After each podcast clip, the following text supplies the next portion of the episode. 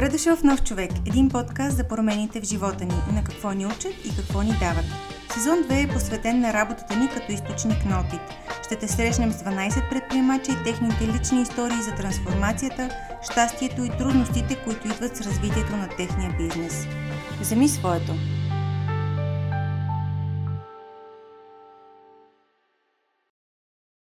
Здравейте и добре дошли в новия епизод на Нов човек. В дясно от мен е Оля, спедитор, най-голямата от три сестри, дъщеря на голям любител на виното. Като дете заедно с татко си тя е изцеждала тонове вино в мазето, а, заедно с специално оборудвано, така като винарна малка в мазето. Но, за съжаление, твърди и казва за себе си, че е абсолютен лаик и не познава вината. За разлика обаче от Веско, когато познавате като редакционен директор на Forbes, който в последните години, благодарение на устойчивия тренинг и серия посещения в български винарни, смее да твърди, че се е превърнал в изтънчен и префарцунен винен експерт, който ще тестваме в нашия разговор днес. По-добре на ден. Започва срещата ни с нова тема и нов гост. Много се радваме да приветстваме при нас Милица Закатанова. Зикатанова. Зикатанова. Перфектно произношение. Тези ударения. А, която е второ поколение собственик на винарска изба Вила Мелник. Тя учи в Бостонския университет, после работи в Англия за някои от големите алкохолни брандове, но от 7 години тя си е обратно тук, в България, участва активно във всички аспекти на бизнеса на Вила Мелник и паралелно с това, ще видите, тя държи дори в ръцете си, е активен а, така, а, самишленик за популяризирането на винения туризъм в Мелнишкия регион. Какво държиш всъщност в ръцете си? Първо трябва да кажа, че много ви благодаря, че сте ме поканили и се радвам, че аз имам колеги във ваши лица. Не очаквах. Не ми бяхте казали, че вие се занимавате с вино. Това, което е в моите ръце, са картите Винени маршрути Мелник. Давам ви по една много карта. Това е всъщност проекта, с който аз започнах преди вече 7 години, когато се върнах в България. И този проект е зароден от моето хоби да пътувам, да посещавам винарни в цял свят. Всъщност аз исках да обединя винарните в Мелнишкия регион и заедно да създадем една такава карта на винените маршрути. Това не е нещо революционно, не е нещо абсолютно ново. Такива карти има във всички винени региони в света изобщо. И беше въпрос на време и в Мелнишкия регион, който е, може би, най-добре развитият регион и най-подходящият за винен туризъм, това нещо да се случи. Картата е самоинициатива на винарните, тя е самофинансирана и всъщност най-хубавото е, че цялата винена гилдия ни подкрепи. Като безплатно всъщност публикуваха картата в много списания. По новините си спомням на времето преди няколко години всъщност казаха, че има такава карта. Общините ни подкрепиха. В момента има в няколко табла в регионите на Сандански и Петрич тази карта. И тя показва винарните, които са отворени за посещение, основните туристически обекти в а, нашия край. Да, за тези от вас, които ни слушат, а, в ръцете си държим една прилежна карта, която включва страшно много информация за различни винарни и включително една нарисувана карта, в която, която е чудесен материал, според мен, и и Трябва децата да го повод, изучават в училище. Повод, повод за пътешествие. Буквално като някакъв откривател се чувстваш държейки. Нямам търпение да, да открием тези места. Наистина. Честно казвам, семейно. Представям си, че... Почва и с децата. С децата. А, Отрано да ги научим на... А, на тая хубава култура и традиция, която имаме Тази изтънченост и финес, е, която Чичо Инвеско на стари години научи. А, така. Най-хубавото е, че тази карта вдъхновява и само от една седмица ние имаме дигитално копие, което отново е плод на работата на едни винени ентусиасти, които като тебе са посетили винарната и са се вдъхновили и са казали, ама какво може ние да направим, за да помогнем на този бранш? И всъщност един господин Христо Лесев с неговата IT компания направиха за нас дигитална версия. Супер! Можете да влезете онлайн и да я видите, но преди това искаме да ви запознаем с Милица и с нейната история. Започваме с да, ние хванахме от вратата за краката за винените маршрути, но всъщност забравихме да те питаме за чашите. Които си ни донесла. Имаме две чаши. За първ път наш гост носи две чаши, две любими чаши. Разкажи ни историята на тези великолепни чаши. Аз съм максималист, затова ви донесох две чаши. Едната чаша, разбира се, е моята любима винена чаша, защото аз не мога да не донеса винена чаша. Тя е ръчно изрисувана с шевица и ми е подарък от близка приятелка. Другата чаша има също много интересна история. Това е чаша на Starbucks от първия Starbucks в Сиатъл. И свързвам тази чаша с годините, които съм прекарала в Штатите. А повода да отида в Сиатъл беше, че бях на път за Хавай, където бях на сватбата на най-добрата ми приятелка от Бостонския университет. И тогава дори направих една хубава реч в нейна чест, но тя направи страхотен жест към мен и поръча чак в Хавай вино за нейната сватба. Тогава всъщност ние продавахме вино на източния бряг и от източния бряг тя пренесе виното чак на Хавай и за мен беше огромно удоволствие да видя толкова далеч наше вино. Хора пияни с българско вино. Хавайци пияни с българско вино. Ние стигаме до виното. Разкажи ни за реколта 2022. Колко добра ще бъде тази реколта? А, за сега в нашия регион реколтата се очертава да е наистина много добра, защото природата беше благосклонна към нас тази година. Имаше дъждове точно когато трябваше, слънце точно когато трябваше и ние всъщност вече сме преполовили реколтата. Тази сутрин берем кирацудата. В нашата винарна ние отглеждаме 300 декара лозя, като основният фокус е върху местните сортове. И това е благодарение на желанието на моя баща да и така и мисията, която ние като семейство сме възприели, да възродим и да съхраним уникалните местни сортове. Така че очаквайте вина достойни за международни отличия от тази реколта. Разкажи ни за историята за лозарството във вашето семейство. Твоя баща създава Вила Мелник около 2000-та година, но вашите лозя май 200 години назад а, съществуват. Така е. В а, Мелнишкия регион всяко семейство е свързано с виното. И винаги моето семейство се е прехранвало с вино, с отглеждане на лозя, с а, тютюн и с копринени буби. Това са трите поминъка в нашия край. В моето семейство има един документ, който е на 200 години и дори е написан на арабски, който показва, че наш прадядо е имал лозенце в неди кой си хълм близо до нас. И моя баща цял живот си е мечтал да има семейен бизнес, фокусиран върху виното, защото той е видял, че общата работа на полето е обединявала неговото семейство. И през 2000-та той заедно с майка ми, никога не трябва да изпускаме майка ми, а, започват да изкупуват земи в този регион, да ги комасират. А това е един много дълъг процес. А, около 10 на години има от него да съберат тези 300 декара в а, един парцел, всъщност в два парцела. Един в село Хърсово, един в село Виногради, които са селата отсреща неговия роден дом. Така че от родния си дом той да може винаги да вижда винарната и лозята, а от винарната и лозята винаги да вижда своята къща. След това през 2011 година започва строежа на нашата винарна и тя отваря врати 2013. Няколко години по-късно идва и Милица и се присъединява в семейния от бизнес. Когато се подготвяхме за този разговор, Веско спомена за неговото посещение в Вила Мелник и едно специално оранжево вино. И му... Какво е името на оранжевото вино? Оранжевото вино сме кръстили оранжево вино. За да е съвсем лесно. Толкова време се чудихме и да каза, не мога да си спомня как беше. Просто беше оранжево. Слушайте сега историята на едно специално оранжево вино. Оранжевото вино, това е категория, както бяло, розе, червено. Оранжевите вина се правят от бяло грозде, но по червена технология. Тоест, ние ферментираме сока заедно с ципите. А ципите съдържат багрилото, вкуса, аромата, танина, всичко. Тоест, оранжевото вино е едно нестандартно бяло вино с много интензивни вкусови аромати. В момента това е много модерно на Запад. Но всъщност това е традиционният метод за производство на бели вина. Историята е, че когато аз работих в Англия, Ирландия, когато завърших бизнес в Штатите, аз отидох да работя за най-големият, най-голямата компания в света на алкохола, и работих за брандове като Джони Уокър, като Гинес. Тогава аз казах на моя баща, знаеш ли, че тук има нещо фантастично, нещо много модерно и интересно. Това коя година се случва? А, около 2015 2015, 2015 Ти откриваш оранжевото име? оранжевото вино в Лондон. Вино. Оранжевите вина.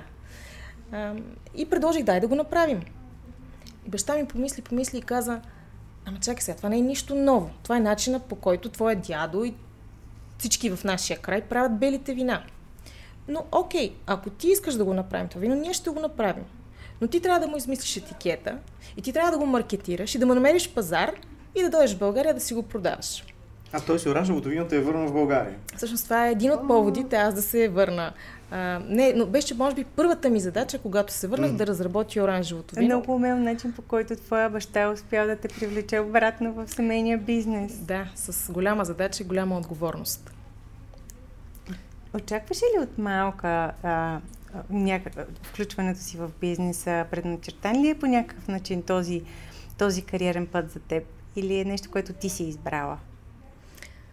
Определено е предначертан, но пък и аз с, с а, много голямо удоволствие приех тази задача.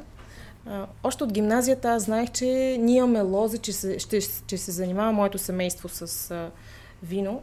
И целенасочено, след като завърших университет, аз кандидатствах само в а, алкохолната индустрия.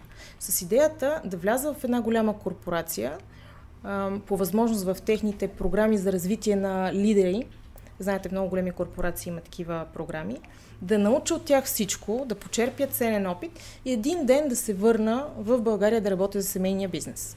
Но никога не съм знаела колко време ще отнеме това, мечтаех си да пътувам, да имам този а, живот на експат, както се казва. Ам, и, и го постигнах всъщност. Аз три години бях в програма на в която всяка година бях на различна позиция, маркетинг и продажби. И а, живях в а, Белфаст, между Белфаст и Дъблин, в Ливърпул, в Лондон, така че доста си попътувах. И накрая на три годишната програма аз бях изправена пред един избор. Или да остана в голямата корпорация, може би да се пренасоча в отдел, който се занимава с вина, но тези вина бяха големите брандове, супермаркетските вина. Или избор номер две да започна работа при един предприемач, който имаше специализирана, специализиран бизнес за внос и дистрибуция на уникални вина. Това също беше така доста привлекателна опция. И третата опция, разбира се, беше да се върна в семейният бизнес. И тогава моя баща отново приложи една интересна тактика. А, той ме покани на едно винено изложение, най-голямото в света, Провайн, в Дюселдорф. Тогава имаше един общ български штант и моя баща с Вила Мелник имаше малка будка. Та той ме покани да съм до него по време на това събитие. И чувството, което аз изпитах да съм до моя баща и да разказвам за нашите вина и за семейния бизнес и за нашия регион и за нашата страна и обратната връзка, която получихме и от експерти, и от винолюбители, просто това беше нещо незаменимо. Чувството на гордост и на удовлетвореност, просто аз тогава разбрах, че ам, защо да работя за някой друг, когато мога да върша същото за себе си и за моето семейство. Да, ето как емоцията може да, да, вземе, да вземе решение вместо теб. Всъщност това е много силно тази емоция да бъдеш много силна емоция. Момент. Аз тогава имах възможността да се върна в Бостън за няколко дни и разговарях с моя ментор от университета. И му казах, иска ми се да се върна в семейния бизнес, да се върна в България, обаче много ме е страх. Аз не мисля, че съм готова. Той тогава ми каза, ти никога няма да бъдеш готова. Никой никога не е готов. Ти просто трябва да решиш и да скочиш. И аз това и направих и се върнах в България. Просто за мен тогава да поема отговорност за семейния бизнес беше много по-голямо предизвикателство от това да работи в голяма корпорация или дори в един по-малък специализиран, но чужд бизнес. Тогава ти си средата на 20-те. Грубо. Грубо, да. да. Оли, да. горе и ти в този момент поемаш така е. семейния е, бизнес. Така е. Много интересно, че аз дълги години а, също. Е, аз мога да интервюрам вас двете паралелно. Бях избрала самостоятелно да развивам своята кариера и в момента, в който Хилти, където работех като да, първоначално търговец, след това с клиентско оплаквания. В някакъв момент те ме поканиха да, да работя в тяхното представителство в Чехия. И аз просто съобщих на баща си, че заминавам и той каза не, сега е момента да работим заедно. Да работим заедно.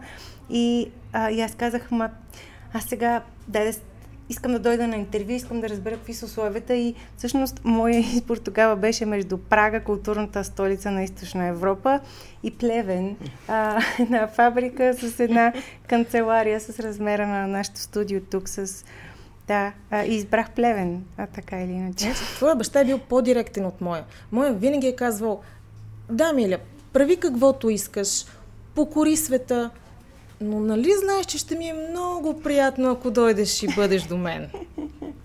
И така, да. с малко по хитър подход, манипулативен, може би, но, но той знае, че аз винаги съм водена от чувството за отговорност и, и дълг към семейство и до някъде усещането за мисия. И това беше причината да се върна. Ще, ще трябва този иначе толкова симпатичен разговор да го изпратя в посоката на виното. А, колко е трудно всъщност да се прави вино?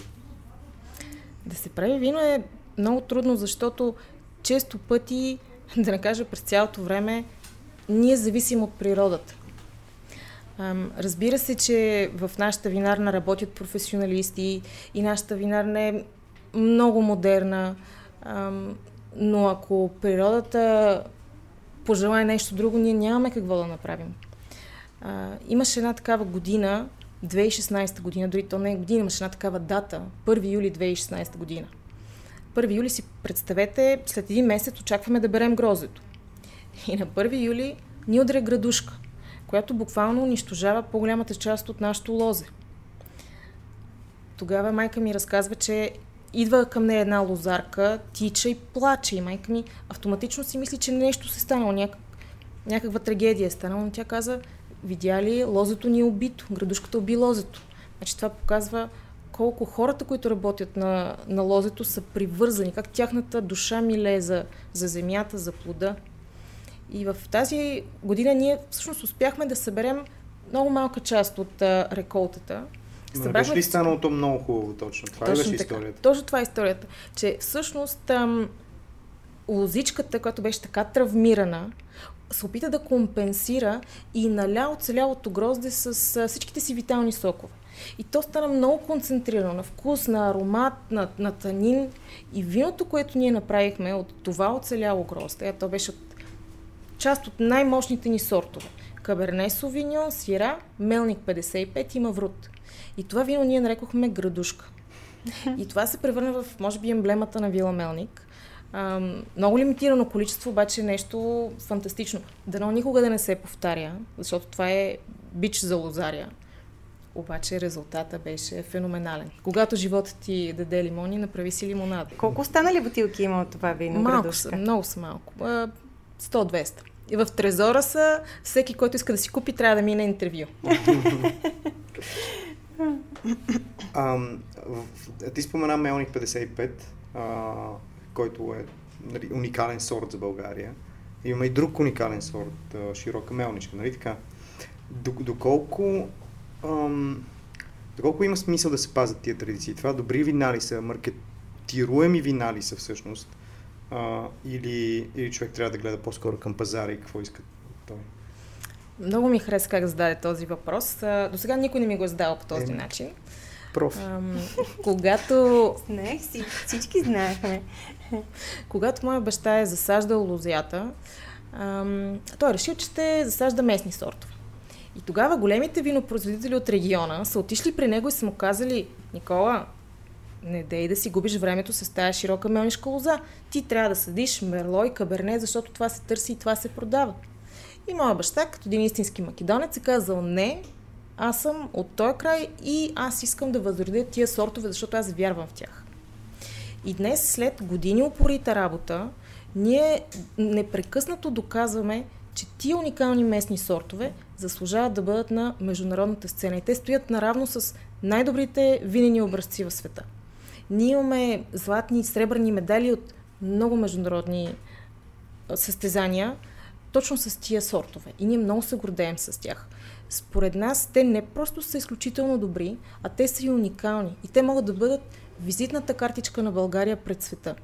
Защото ние произвеждаме превъзходно каберне, совиньон и мерло и сира, обаче няма как да се мерим с 200 годишната история на Франция, на Италия, дори големите маркетинг бюджети на Калифорния или на Нова Зеландия.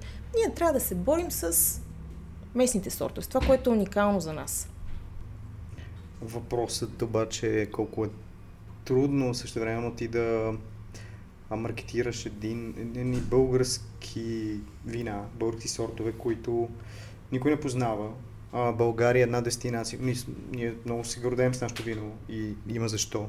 Но България не е важен фактор в, в глобалната дистрибуция на вино. Така че ти слагаш два, две степени на трудност, което сигурно прави а, и упражнението толкова интересно. А, така е, абсолютно. А, България е един от най-старите винопроизводители в света и преди промените ние сме били един от водещите износители в Западна Европа на вина. Да, днес а, държавния маркетинг много куца. Но има стъпки, които ние сме поели изобщо като индустрия, за да обърнем тая тенденция. Ето през 2020 година България получи едно огромно признание, в частност Вила Мелник получи едно огромно признание. Ам, ние бяхме класирани на 39-то място в топ 50 световни винени дестинации. Топ 50 световни винени дестинации. Това в нашия бранш е нещо като Мишленска звезда. Ам, дошли са тайни инспектори, оценили са тайно нашата винарна, ам, след което жури от 500 винени експерта от цял свят е гласувал за нас и ни е позиционирал на 39-то място до Шата с 200 годишна история. До Робърт Мондави, до Шато, Шато Марго. И всъщност критериите ние в последствие разбрахме, защото ние не бяхме кандидатствали за това. За нас беше огромна изненада, че получихме това признание, но в същото време не беше чак такава голяма изненада, защото ние години наред много се и продължаваме много да се стараем и да работим последователно. Това е огромно признание, защото всъщност критериите са многокомпонентни. Качеството на виното в нашата винарна, услугата, посрещането на туристически екип, също така традициите на региона, храната на региона, гледките в региона. И всичко това показва, че България заслужава да бъде до най-добрите винени дестинации в света хора, имаме някакво съкровище, осъзнавате ли? Вие имате съкровище, на колко часа път от София се намира Мелник?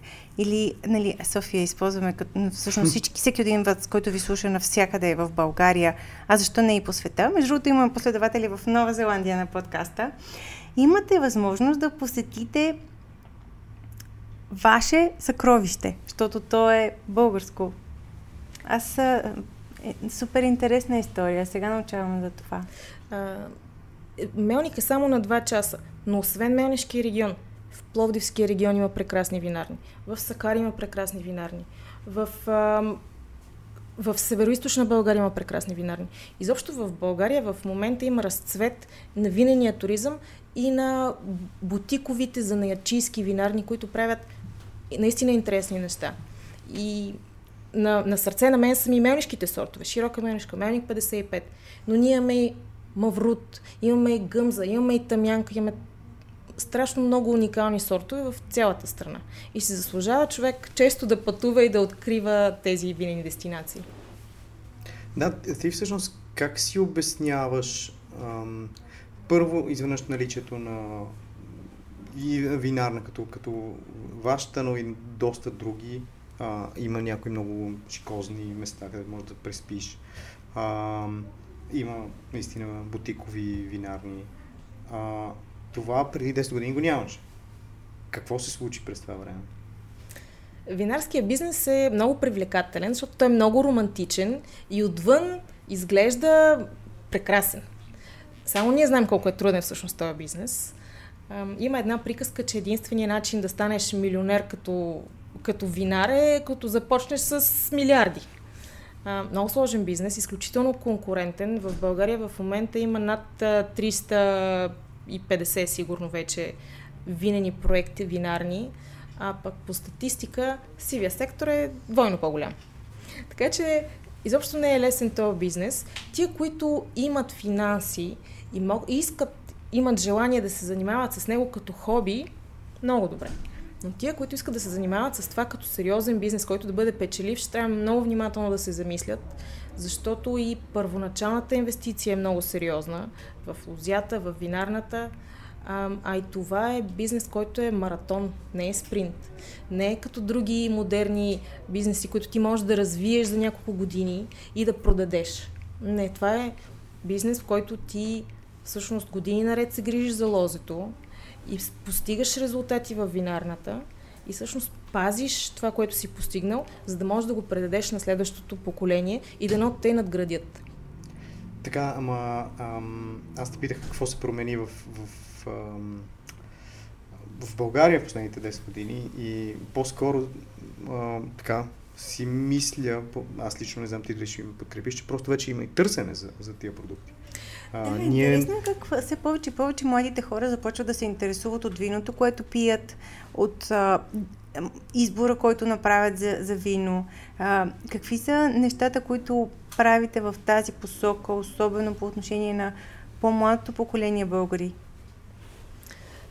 Развитието на винената култура е факт. В последните години наистина търсенето се е повишило.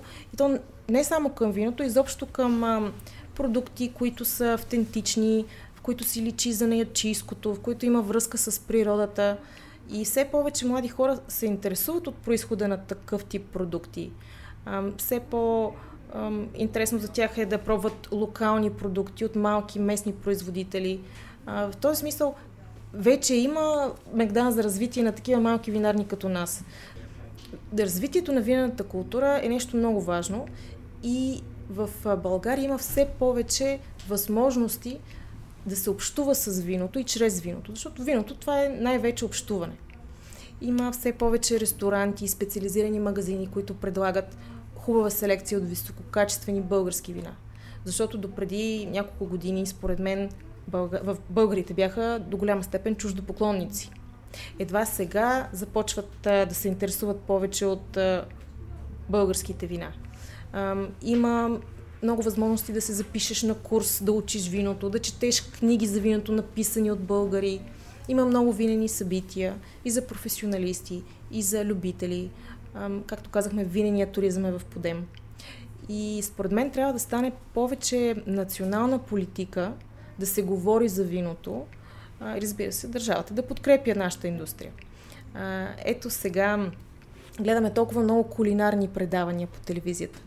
Трябва да има и български вина в тези кулинарни предавания. Трябва да има съчетание на виното и храната. Трябва да, да се запозная с някой от мастер шеф, да предложа следващия сезон да е фокусиран върху виното. А, всъщност ние за това сме толкова ентусиазирани за новия сериал, за който ви споменах, а, който е продукция на БНТ един сериал, който се казва Вина и от създателите на Подприкритие. Този сериал за мен е нещо като спешно отделение за болницата, но за винената индустрия. И какво той се а снима? Той не е за вина като... Той е за вина като виновен съм и да, като обичам да пия вино. И се снима във вашата винарна? Той се снима в нашата винарна.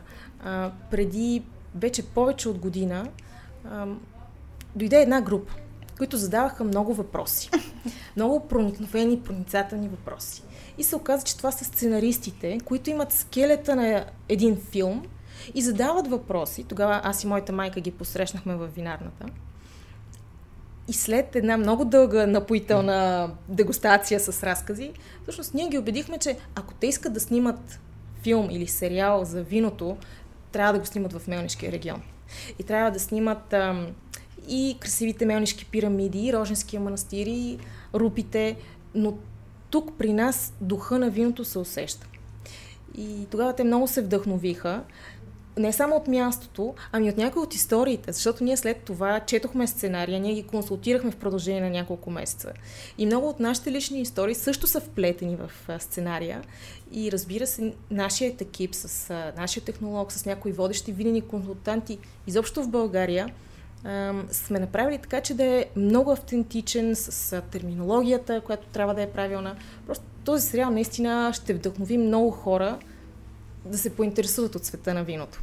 В нашия разговор с Мили всъщност Милица или Мили, или... И двете. С, с, в нашия разговор с теб, аз разбирам, а, че има тази дълбока любов към виното, но този интерес към начина по който то да се продава или към по-голямата картинка за, за мисълта за, за винената култура като такава е двигателя, доколкото разбирам, а, и това е което правиш за, за бизнеса.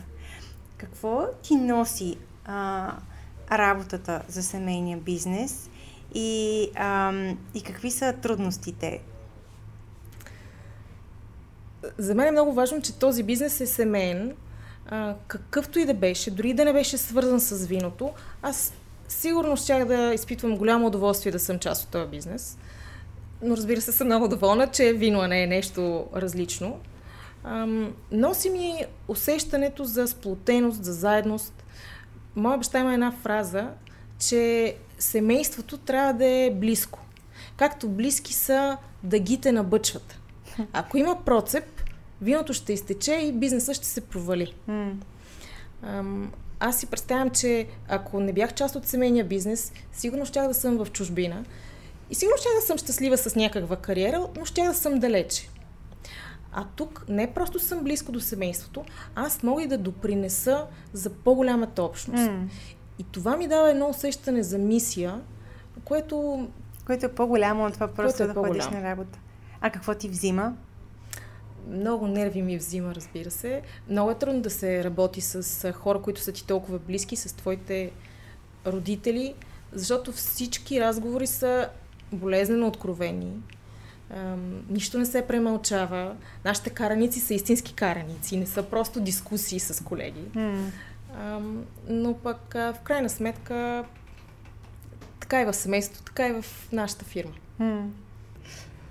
Добре, за финал няма как да не те попитаме, ти всъщност какво вино пиеш? Пиеш ли вино? Писнало ли ти от вино? Е, как Или... ще ми е писнало? Ами, те да знам. Не ми е писнало. Ти си по цял ден. А, така, аз се обичам да опитвам. А, моите приятели се шегуват, че аз мога да дегустирам 50 проби, обаче една чаша вино по-трудно изпивам. Така че аз обичам да пробвам различни вина, да експериментирам, да опознавам нови винени региони чрез техните вина. Но, но всеки ден пия, не, не пия вино всеки ден. Да, да, ма няма, няма как да нямаш любимо вино. Според настроението, според храната, всяко вино може да е любимо. Със сигурност Берголе е широка мелнишка с пино нуар, обаче е една от моите любимки. Страхотно. Ще го тестваме. Задължително. Ам, тези от вас, които могат директно да се качват на колата, и... Отворени сме всеки ден. В момента тече гроздобер, така че дори доброволци може да идват и да помагат. Именно. А, така. Ам, така че има... Има още един запис, иначе... А, да, ами освен да вземем следващия гост директно по пътя, да той ще... повече Мисля, че той е чревоугодник, че, ще му хареса. Има нещо такова. Няма да разкриваме кой е следващия гост. А, него ще срещнете в следващия вторник. А, благодарим ви, че бяхте с нас, скъпи наши слушатели и скъпи гости. Наслаждавайте се на българското вино, откривайте нови неща. Оказва се, че има толкова много, много богатство около нас през цялото време. Само е необходимо малко любопитство. Мили, се благодарим и на теб, че беше с нас и ни разказа всички тези важни неща, които трябва да знаем, че не донесе тези шишета вино, които ще изпием с удоволствие.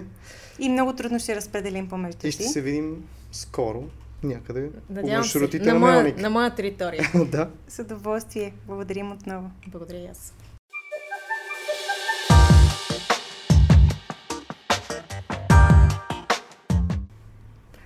Аз исках да питам едно нещо, което малко също ще отклони траекторията на разговора, но а, ти така а, каза за недостатъците, естествено, на тоталитарната система тук с, по отношение на всичко, но по, по отношение на, на вината, но не беше ли така, че всъщност широката мелнишка е създадена всъщност 60-те години от някакъв технолог, който е кръстосал няколко сорта. И всъщност тогава е имало няколко, нали, имало е такива в определени области, имало много нали, гениални хора, които са търсили креативност по различен начин, защото очевидно не е имало други опции. Почти така.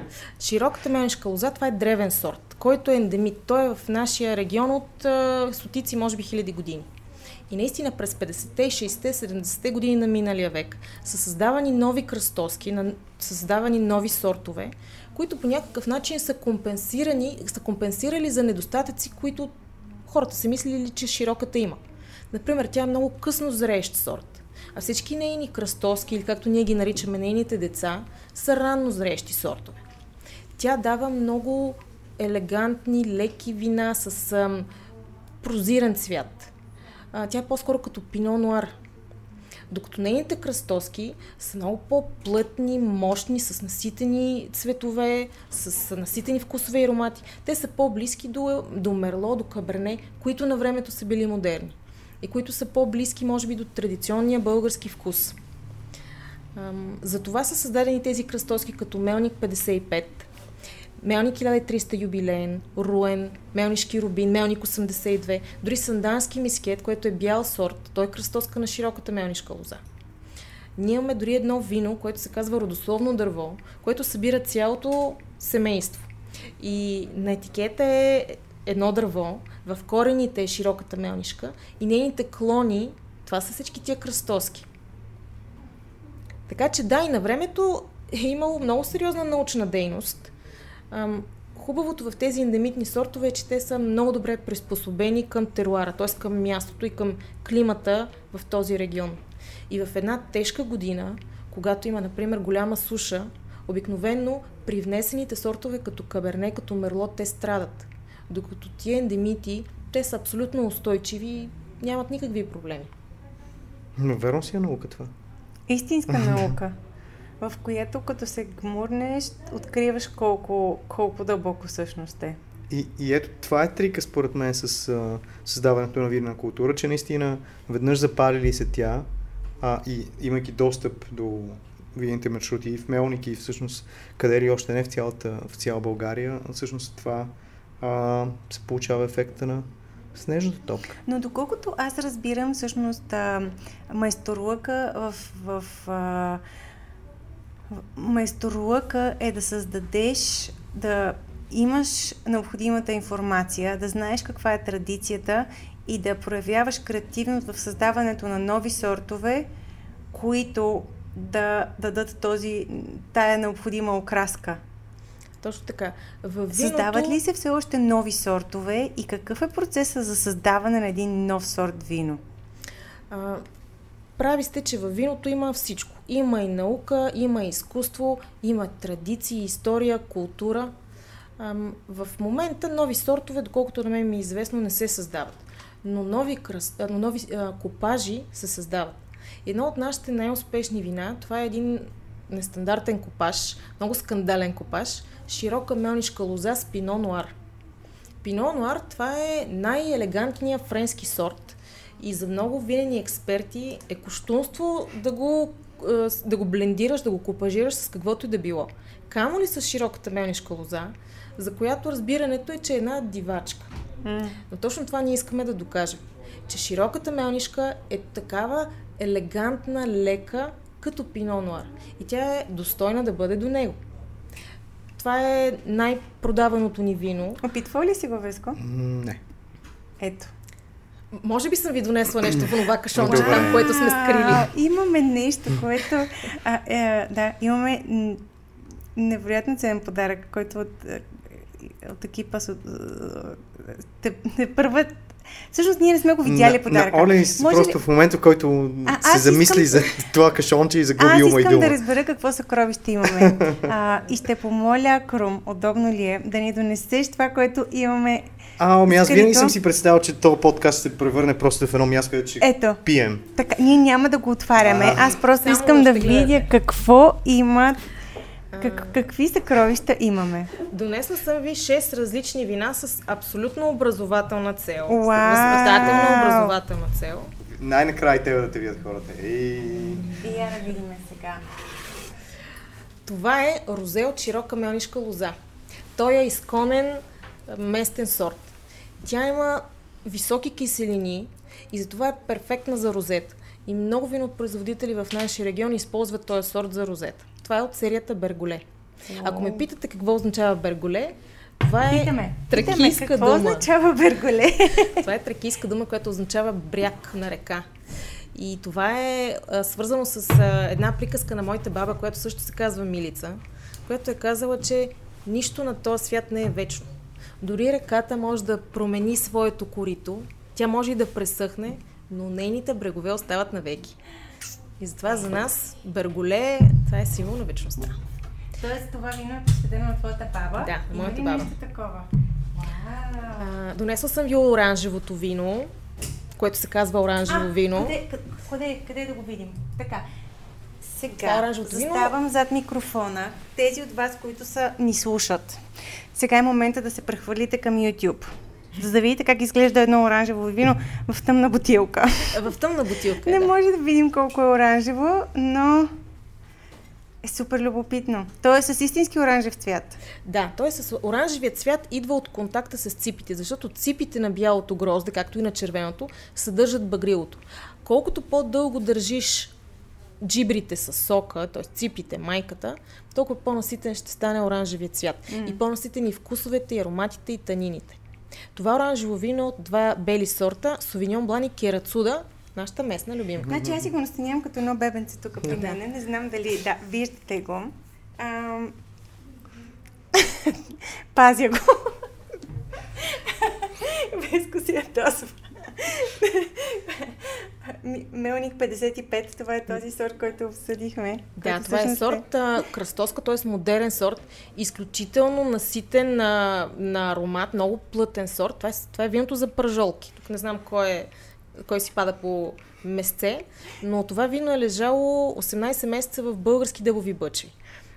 Български дъбови бъчви е много важно, защото когато имаме местни, местни сортове, ние се опитваме винаги да, отле, да ги отлежаваме в местен дъб. За международните сортове използваме и френски, и американски, но дъбът това е подправката на виното. И според нас хармонията е пълна, когато имаш български сорт и български дъб. А, вината отлежават в подземни тунели, вкопани в пясъчника, в подвинарната. Така че когато дойде вашия екип на гости, може да ги види. Имаме и трезор. Готови сме, готови сме да идваме. Ам, Също палихме колата. Да? директно два часа. Имаме ли ги Веско? Донесла съм и аплаус широка мелнишка лоза, за да направите съпоставката между мелник 55 и широка мелнишка лоза, т.е. майката и детето. А, а извинявам се, понеже взех керацуда при мен. Това е това вино, което вие днес берете. Точно така, днес берем кирацудата. Това е 21 реколта, ние днес берем 22 Днес берем реколта. 22. Кирацуда, това е друг местен сорт, който обаче има много лоша слава. Кирацуда повечето хора си мислят за едно вино на най-долния рафт в супермаркета. А ние се опитваме да докажем, че онова вино всъщност не съдържа това грозде. Това е търговска марка. Всъщност гроздето е много благородно, много приятно, много пивко и той е местен любимец. Колко Всички време дворове, отнема? Колко, и, съжалявам, колко време отнема от брането на гроздето до това гроздето да е, виното да е готово за продажба? В случая кирацудата а, ще бъде готова, може би януари-февруари месец. Защото тя се прави по бърз начин. Тя ферментира в иноксов съд и е готова за бутилиране. Аплауза обаче, той трябва да лежи поне година и половина в нови бъчви. Така че там имаме едно забавяне доста по-дълго, като след като го извадим от бъчвите и го бутилираме, ние обикновено го оставяме за още една година да отлежи в бутилка, да добие бутилков тон. Така че понякога от момента на брането до момента, в който виното е на масата, може и 3 години, пък може и много повече да отнеме. Търпението е ключово за нашия бранш. Благодарим, че беше с нас. Изпращаме те като нов човек. Това е Нов човек. Един подкаст за промените в живота ни. Този епизод е записан с вниманието и професионализма на Валерий Рафаилов, координатор продукция, Вероника Йотова, асистент продукция, Марио Балтаджиев, музика, водещи Олга Василевска и Веселин Димитров. Сезон 2 на подкаста на Нов човек е копродукция на Интерекспо Център и МВ Логистика. Записът и монтажът е осъществен от Крум Янков, Генезис Филмс.